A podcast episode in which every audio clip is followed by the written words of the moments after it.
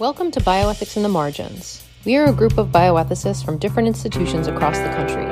This podcast represents our views and those of our guests, but we do not speak for our universities or medical centers, nor for any formalized bioethics organizations. Our mission is to bring marginalized topics and voices into the bioethics discourse.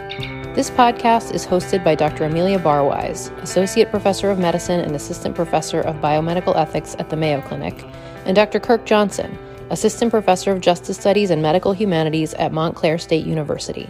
Please enjoy this conversation. Hello, and welcome to another episode of Bioethics in the Margins. Uh, we're so excited to have uh, our interviewee here, our guest, Dr. Rachel Fabi. Uh, she is an, um, an, an associate professor in the Center of Bioethics and Humanities at SUNY Upstate Medical University in Syracuse, New York.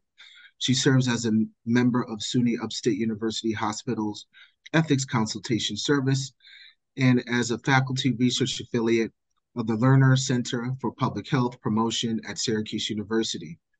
Dr. Fabi completed her PhD in Health Policy and Management in the Bioethics and Health Policy track at the Johns Hopkins Bloomberg School of Public Health.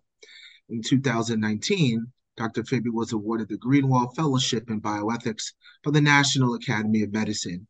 And in 2021, she was elected to the position of Director at Large of the American Society for Bioethics and Humanities. Her research focuses on the ethics of uh, policies that affect immigrant health. Outside of work, Dr. Fabi solves and creates crossword puzzles, which is an awesome fact. And I am a big fan of crossword puzzles myself. So, Dr. Fabi, a big hearty of bioethics in the margins, welcome to you. Thank you. Thanks so much for having me. Oh, it's our pleasure. It's our pleasure. Uh, so let's dive in. Um, so first, uh, what is your journey uh, leading you to where you are now in, in the current work that you're doing? Sure. So um, I have been sort of in bioethics and this intersection of bioethics and health policy since college when I like designed and named my own major bioethics and health policy. Um, so it's been a pretty straight path for me. Um, I did my PhD, as you mentioned, at Johns Hopkins in the um, Department of Health Policy and Management, where they have a bioethics track. Uh, so it's essentially a public health ethics program. Uh, and while I was there, I did a little bit of work with the Hastings Center um, during sort of the summer between my first and second year, where I got involved with their undocumented patients project. Um, and that was led by uh, Nancy Berlinger and Michael Gusmano. And I got involved with sort of doing some research around the question of how undocumented immigrants access prenatal care. Um, and I became really fascinated with this one policy um, that states can use to provide prenatal care to undocumented pregnant people, essentially by treating their fetus as a citizen for the purposes of receiving health insurance coverage. And that concept was so wild to me that you know, even in states that protected abortion rights, a fetus could have access to health insurance, and that's how we're going to give the mother health insurance. And so I became really interested in that question. I did my dissertation sort of exploring that policy question. And since then, I've been doing work, continuing work in the immigration and policy space, immigrant health, um, expanding not just to look now at undocumented pregnant people, but um, other policies that affect access to care for undocumented people, for legal residents, for refugees, for asylum seekers. And so I've sort of built um, a bit of a research portfolio in that space, just exploring the ways that we treat people differently for purposes of, of healthcare on the basis of what I would consider to be a morally arbitrary characteristic, which is their immigration status. So, just for to kind of lay the groundwork, can you kind of give us an idea of some of the basic statistics about immigration, the numbers of people coming here, um, and sort of what are the reasons that people are seeking asylum in the US?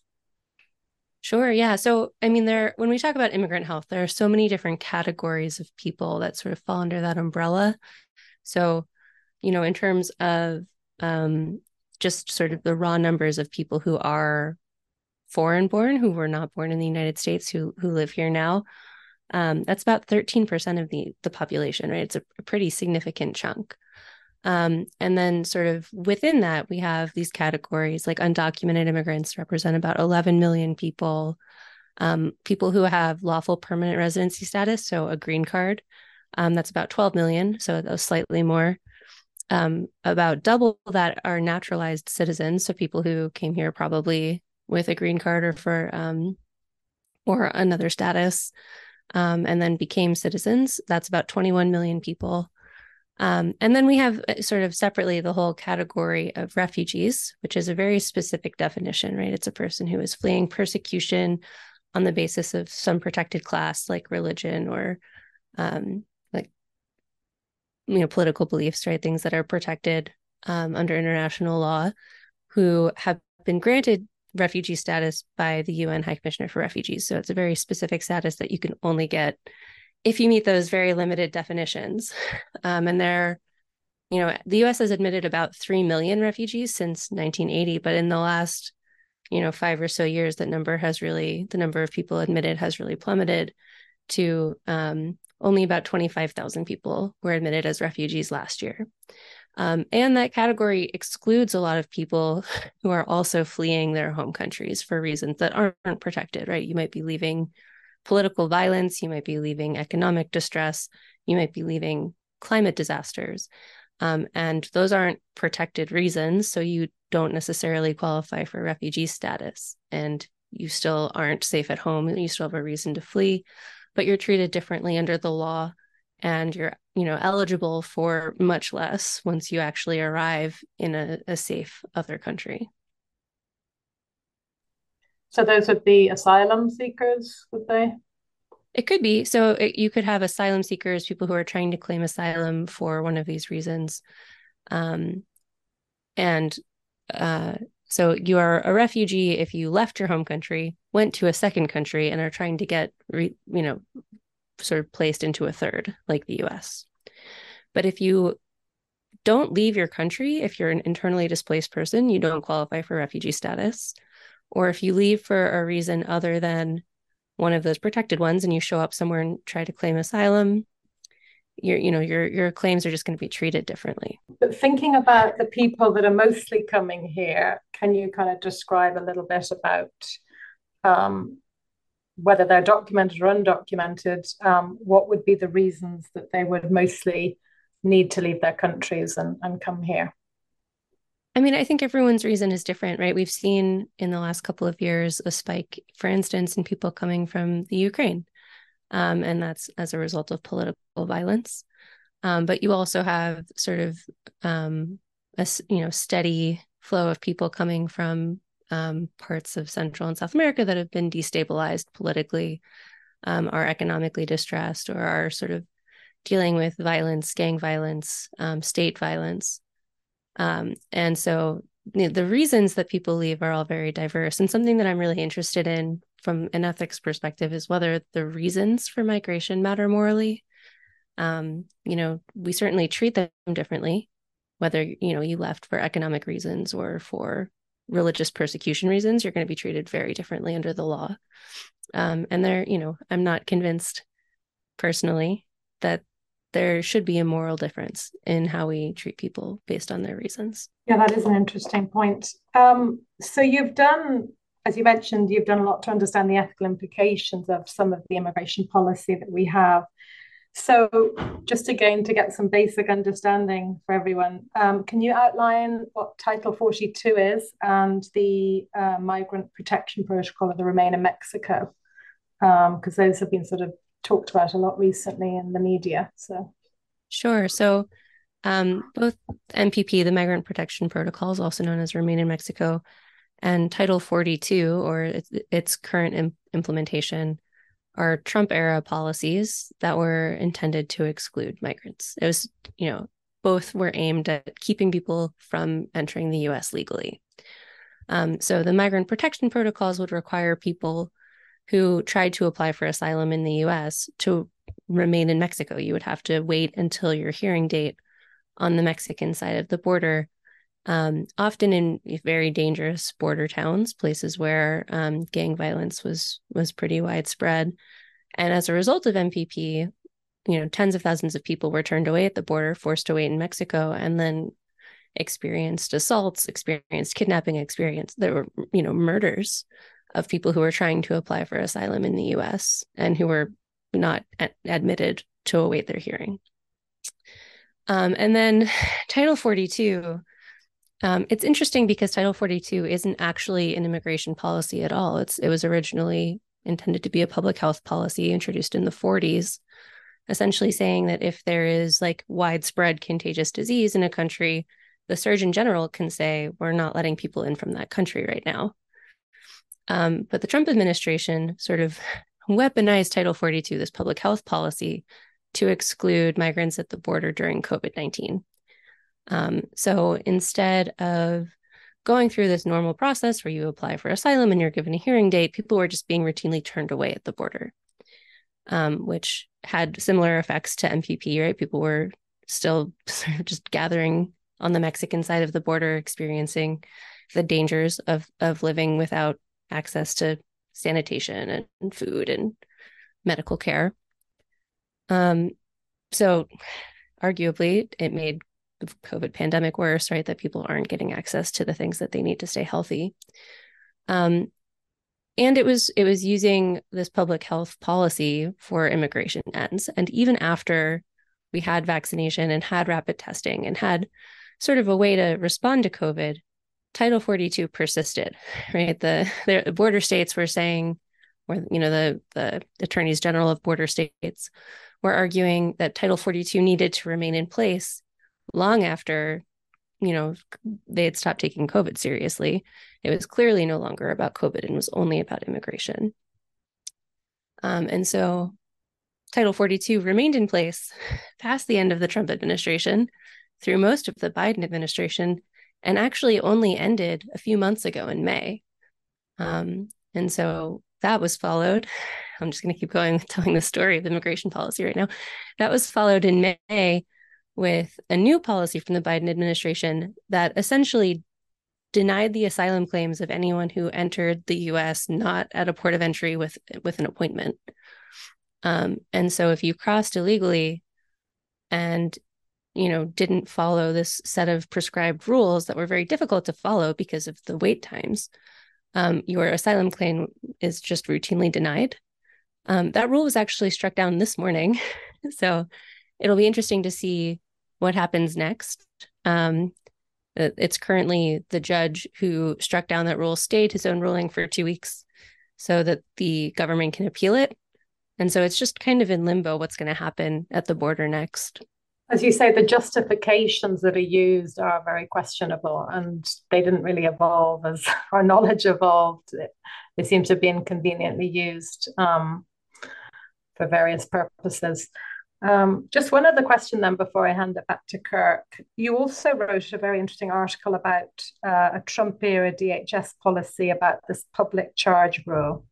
So, can you outline? We're all learning a lot today about what the public charge rule is and you know the harms that can that can come from it um thank you yeah yeah so the public charge rule is also a rule that predates the trump administration and its like creation right it's the idea that um the us has the right to exclude people to keep them from immigrating here if they are um, a risk of becoming a public charge which i'm putting that in air quotes you can't see that because this is a audio medium but scare quotes uh, around public charge, essentially meaning that they would be primarily dependent on the government for subsistence. And so historically, the way that the government cashed that out was have you been reliant on cash welfare or have you been institutionalized long term at government expense?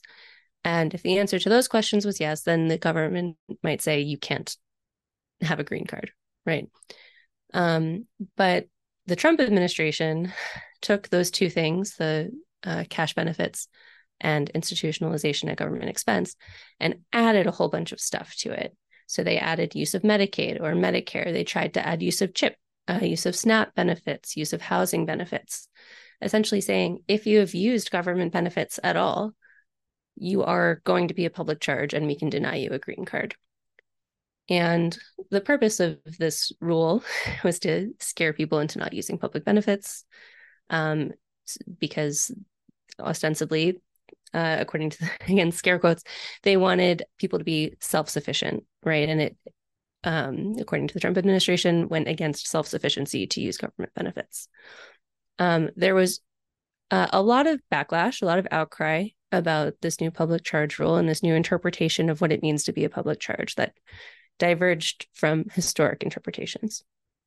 Um, and so when they published the proposed rule, um, they got a ton of comments from people because there's a public comment process uh, where people essentially said, "Don't do this. It's it's going to cause a lot of harms." To your question, right? They, they said people will withdraw from medical care that they need.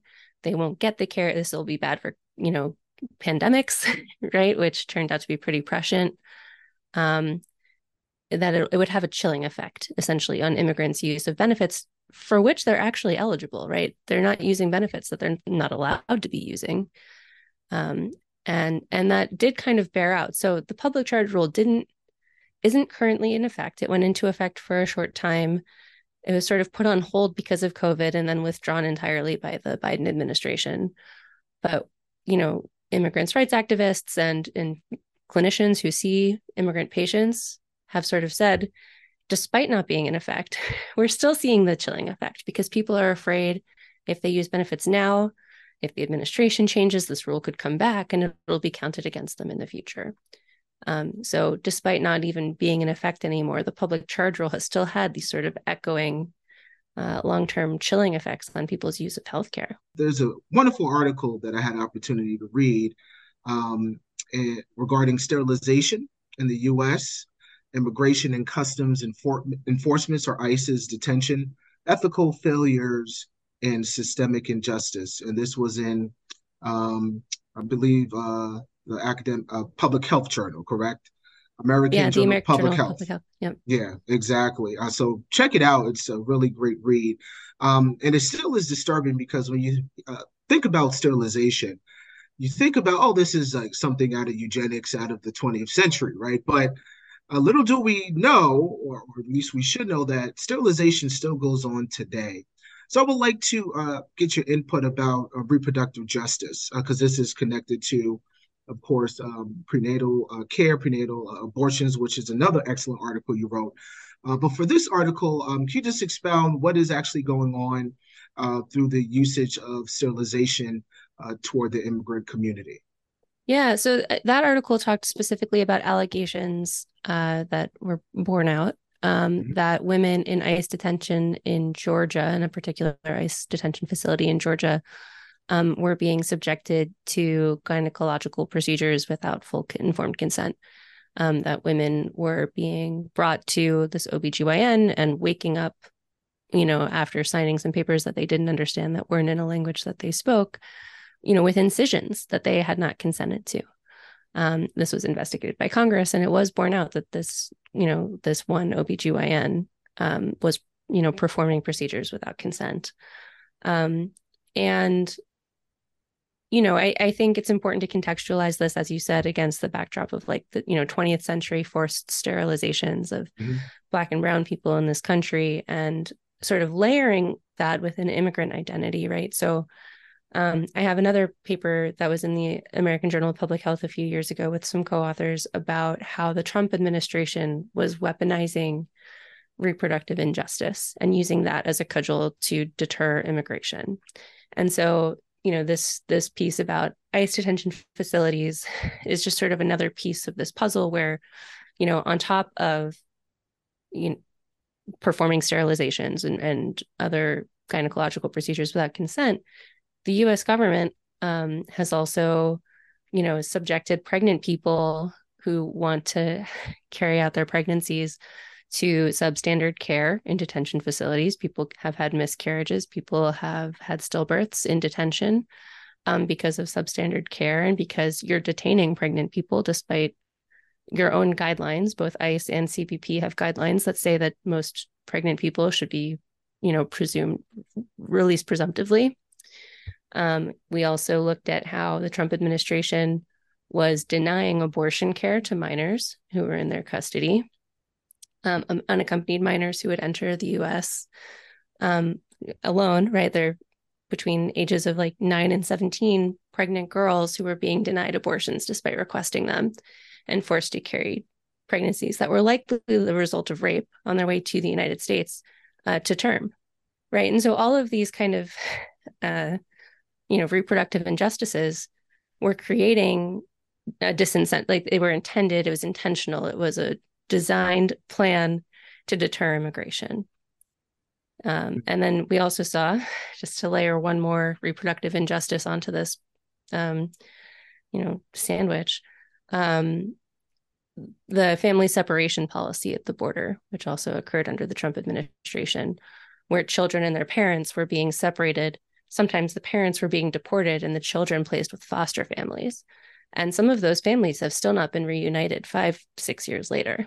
Wow. And to add another unfortunate layer to to use your terminology, the sandwich, um, even folks who are actual citizens because of the overturning of Roe versus Wade very recently, it's another um, um, dilemma regarding reproductive justice um, as well, which um, is another huge another topic of, of for another podcast perhaps. Um, but yeah, there's a lot of um, there's a lot of attacks on uh, reproductive uh, freedoms and reproductive justice uh, that we're seeing in our country recently. Um, to add to that conversation, uh, another great uh, article um, is in the uh, Milbank Quarterly. Um, so please uh, check it out uh, for our listeners here. Uh, you talk about um, state policy making and stated reasons. this is the title Prenatal Care for Undocumented Immigrants in an Era of Abortion um, Restriction. can you please expound a little bit more about um, your recent findings and the research in, in regards to uh, prenatal care for undocumented immigrants. Yeah, so that's that's the work that I was mentioning earlier that sort of got me into this space in the first place was my sort of discovery of and then subsequent obsession with this policy um, known as the unborn child option.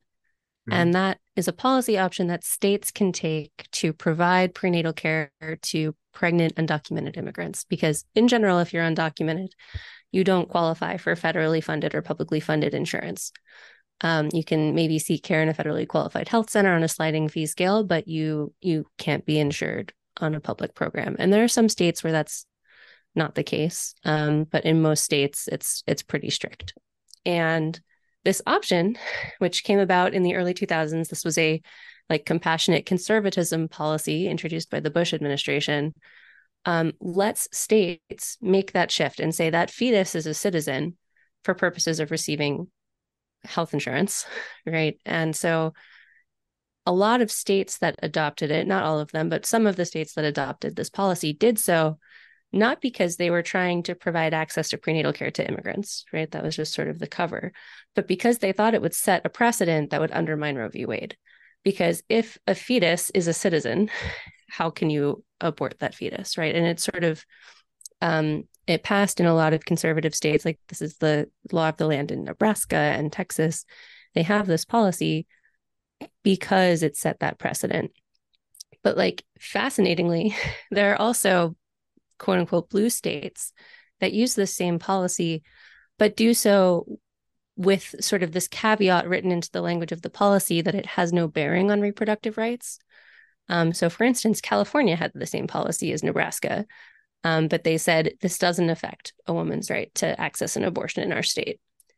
Um, and so there are sort of two different ways of using the same policy one for its you know stated purpose right providing prenatal care for undocumented people whose babies when they're born are citizens right so there's if you know the humanity of a person isn't enough to convince you that they should have access to prenatal care the citizenship of their fetus might be. Um, but also, there are states using the same policy because they thought it would help undermine Roe v. Wade, which has now been done. So it'll interest it'll be interesting to see what happens in the states if they'll continue with this policy. Yeah, and my last question, uh, very interesting. So uh, my last question before I bring it uh, back to Amelia is, of course, the imp- interpretation of uh, the right to privacy, um, which I know the foundational bedrock of Roe v. Wade until it was overturned. So it's inter- just a, a comment. It's interesting that uh, on one hand, the interpretation of right to privacy is not for the actual mother, but for the fetus, the one interpretation. And then another interpretation, the right to privacy, is completely for, of course, the mother too, and more blue states, quote unquote, or more progressive states, right? The right to privacy is not really towards the fetus, but towards the actual uh, mother, and they could depending, of course, the, the term they're in, first or second term, um, could actually perform an abortion. So it's really interesting, um, as you eloquently stated in our um, talk with you, that how laws could be interpreted in in, in usage for um, more liberation, more freedom, uh, but also can be interpreted uh, to quell that, to have a little, a lot more restrictions dependent on what status you are, and also depending on what state you're actually entering in. So, um, just a comment of uh, just interesting how, literally in the past year or a little over a year or so, how um, things change based off of who's in power, um, and laws and policies change based off of, of course, who's in power, and um, and what status you're in at the particular time. So, uh, really interesting, and um, thank you for sharing. Yeah, I just wanted to um, sort of go back to, you know, your article about the sterilizations and ICE detention. And sort of obviously there's a policy there, which, you know, we don't agree with. Um, but obviously there's people enforcing that and that are conducting these sort of medical procedures. So, you know, we can change policies and that type of thing change governments and but how do we who should be sort of punished for acting in these sort of unethical ways at the front line and i know this is sort of going on as you mentioned with you know terminations and things there's a lot of debate people that are sort of caught in the crosshairs of what they should be doing. But if we think about the ice scenario sort of what what do you think can be done to help some of these sort of clinicians and people that are running those facilities to sort of be doing you know the, the right thing that they'd be expected to do in an institution in another healthcare setting you know why is there no sort of governance of their behavior and there's no sort of punishment or there doesn't seem to be any consequences to to those clinicians? Yeah it's a really interesting question. I think i mean part of the problem here is that there are policies and like this is that wasn't legal right? Like these you know clinicians performing any gynecological procedures without consent totally illegal. There are laws in place. There are ice and cbp have you know policies in place the problem is that they're not always following their own policies and there aren't enforcement mechanisms or if there are they're not you know stringent enough to make sure that that actually is followed and I think it puts clinicians who work in detention facilities in a really tough spot, right? Like you don't want to just say, I'm not, I, I disagree with the idea of detaining immigrants, so no one should work in a detention facility because they're wrong, right? Because then those people who are going to be detained, whether you're there or not, don't have access to healthcare, right? I think it's actually really important that we have clinicians who work in these settings, even if they disagree fundamentally with with you know the immigration policy that landed people there in the first place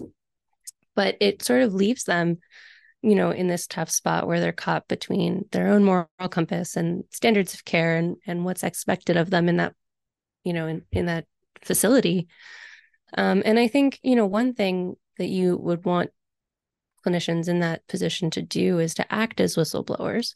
So for instance in this georgia detention facility it was a nurse Dawn Wooten who who was the whistleblower who said you know i'm hearing from these de- detained immigrants that they are having these procedures and she she went public with it right? She like found an advocacy group and and worked with them to sort of expose this pattern. And so that's sort of the encouragement that i would give to people who are working or clinicians who are working in detention facilities or if you know in prisons you know to get away from the immigration context but prisons also have like clinicians who work there right even if they are uh, you know, prison abolitionists, you that you would still hope that prisoners have access to healthcare. And so whistleblowing and and calling out um, when you see things like this happening, that's I think the best you can do when you are the person working in such an environment. Can you give us an idea of how you'd like to see immigration policy sort of evolve? What would be the ideal? What um, because you mentioned a lot of these things are Trump era policies and Biden administration seems to be kind of clamping down on some, but unfortunately continuing other ones. So it's a really contentious issue, and um, I'm an immigrant, so but I, sure. You know, I'm just kind of wondering, what would you think would be the ideal sort of scenario for how we take immigrants in you know how immigrants come to the US. Um, you know, other countries have policies about like Canada, you know, about whether you've got some skill that's required in the country. I think you know we know that we need immigrants to work. There's they're doing a lot of useful jobs that other people won't do or can't do. So, you know, how how should this sort of what would be the optimal way that uh, we could see immigration working? And I know that's kind of a lot. so. yeah, yeah, F- fix the immigration system in two minutes. Go. Yeah, I mean, I think there are two answers to that question right there's the you know in if i could wave my magic wand and and have the immigration system that i think is the right one I, you know i am maybe on a more extreme end and personally i'm more of an open borders um, advocate right i think that it's not like there's no space in the us right we have the room to take in more people we have the infrastructure um, and we need people you know we have an aging population and I think opening our borders would be good for the economy. But I'm not like, to be fair, I'm a bioethicist and not like a political economist or a political scientist who knows like the perfect solution here. But that's sort of my my gut reaction of like what I think is probably what we should be doing. But the problem is, right? I don't have a magic wand, and any policy changes that do happen are going to be happening against an incredibly polarized political backdrop. Um, and I think it's really unlikely. I mean, the scenario that I just outlined is is never is an impossibility, politically speaking. But even like a more kind and compassionate immigration system than the one that we have is I I don't want to say out of reach, but I think that it it's going to take longer to get there than we would think is ideal, right? I think um, given the politics of the moment, and the way that immigration has become such a you know hot button politicized issue you can that people campaign on um, federal immigration policy is unlikely to change in a positive direction anytime soon and so i think from like a health policy perspective that's where states are really important um, and so you'll see a lot of state policy changing with regard to not, you know, who can enter the country because that's out of their hands, but how we treat immigrants once they're within our states, right? And so, you know, states like California are beginning to offer undocumented immigrants health insurance. Like they can get on Medi-Cal, which is California's Medicaid, if they meet certain criteria. Um, and that was that's not really the case anywhere else. Um, there are more states that are offering CHIP to undocumented children, uh, there are states that are offering, for instance, access to maintenance dialysis instead of emergency dialysis for undocumented immigrants. And so at the state level, you see some movement towards a more compassionate and just healthcare system for immigrants. Um, but I think I think federally we've got a long way to go um, before that'll be possible. What are your thoughts about doctors? How um, well, why should uh, physicians advocate for undocumented immigrants? Have they advocated for docu- immigrant, doc, undocumented immigrants before? Uh, AMA, like in your experience, ha- what what has the clout of the medical profession um, done regarding all of the injustices that you have uh, mentioned previously? Yeah, I love that question. So, one of the classes that I teach here at SUNY Upstate, I teach a series of electives on physician advocacy. So, I'm trying to teach my med students how to become physician advocates. And I, I teach actually a lot of case studies of individual clinicians who have done this kind of advocacy for undocumented immigrants because that's the area that I know best. Um, and one clinician I talk about all the time uh, is Lily Cervantes, who is a doctor in Colorado who is responsible for that state changing their policy around dialysis for undocumented immigrants. So, hmm. you know, she was working in a hospital, seeing all the time patients coming in um, with end stage kidney disease, you know, actively dying because they weren't getting maintenance dialysis. And they would get dialyzed in the emergency department and then sent home. And then they would come back, however many days later, the next time they were crashing and in need of dialysis. And so, this bouncing in and out of the ED obviously terrible for patients, terrible for their families, and also really hard on the clinicians who knew that if they could just get a chair in a dialysis center for regular dialysis, they wouldn't need that emergency care. So they would be healthier, they would be safer, and it's more cost effective. Um, and she knew that and she saw that. Um, but, you know, having a few stories doesn't change minds. What she did was she researched it and she documented sort of here are the experiences of immigrants with end stage kidney disease. Here are the experiences of clinicians who treat them. And here's the cost savings. And she sort of, you know, developed that research and then brought it to Colorado's Medicaid director and said, you should be funding this.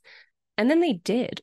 Right. And so, and there are 19, 20 other states now that have done the same thing because it's like really obvious once you look at it that access to, you know, regular care, pre- preventive care, you know, it's just healthier for immigrants. It is healthier for citizens because health is not like you don't just have it yourself, right? It's shared. Our the health of one person affects the health of other people. We live in a community. We live in a society. Um, and so being able to show that um, and having the clout that she has as a doctor, right, being a medical professional, um, it it sort of lends weight to what she says, and having that research to back it up lends weight to what she says, and that's what I've been trying to teach my students too. Is like you are uniquely positioned to observe the effect of these unjust policies on your patients, and you are uniquely qualified to speak to them because of you've seen it and because you have this social clout. Like policymakers will listen to you. Um, and so to any clinicians listening right now you need to i mean i don't want to tell you what to do but i recommend using that clout for good right? If you see something unjust you know do the research do your homework and bring it to a policymaker who can listen to you and make that change yeah indeed um, and to your knowledge has there been any actual organizations that have collectively spoken out against um, the mistreatment of undocumented immigrants? Sure. Yeah, I think one one example that I know really well is that ACOG has spoken out on access to prenatal care for undocumented immigrants. Right, that's sort of where I started here. Um, they issued a statement, I believe, in 2015, basically saying you shouldn't deny anyone access to like basic prenatal care on the basis of their immigration status. Right, everyone who is pregnant should have access to prenatal care. Um, and I thought that was a really powerful statement coming from ACOG, right? The American College of Obstetricians and Gynecologists. Again, uniquely positioned to comment on this and like very well respected. And I don't, you know, it hasn't changed federal policy, but we have seen states taking these steps, adopting this policy um, that will cover prenatal care. Any anything else that we haven't covered that you want to highlight from your your work? And we'll have all your. Uh, we've recently launched our website, so we will have all your articles up there. Bioethicsinthemargins.org. Um, I have a piece coming out in the New England Journal of Medicine um, about Congrats. expanding access to care to DACA recipients, so Deferred Action for Childhood Arrivals, um, who are undocumented, but they were brought to the U.S. as children before 2007. There's sort of a, a number of um, eligibility criteria in place. You have to have been under a certain age before a certain year. Um, but if you have DACA status, the Biden administration a couple months ago published a new rule similar to the public charge rule, right? Like just promulgating rules in the Federal Register, um, saying that DACA recipients will be able to purchase health insurance on the exchanges, uh, which has not been like with subsidies, which has not been the case historically. And so we're seeing these like again, that's a baby step, but it's happening at the federal federal level.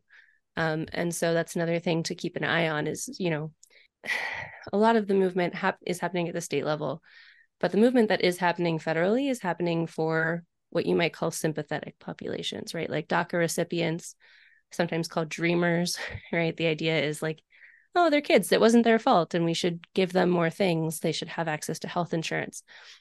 I'm a little bit, you know, wary of that sort of good immigrant narrative, the idea that there are some people who did this right and some people who did it wrong, or some people whose fault it is and some people who it isn't, and we should treat them differently. That troubles me.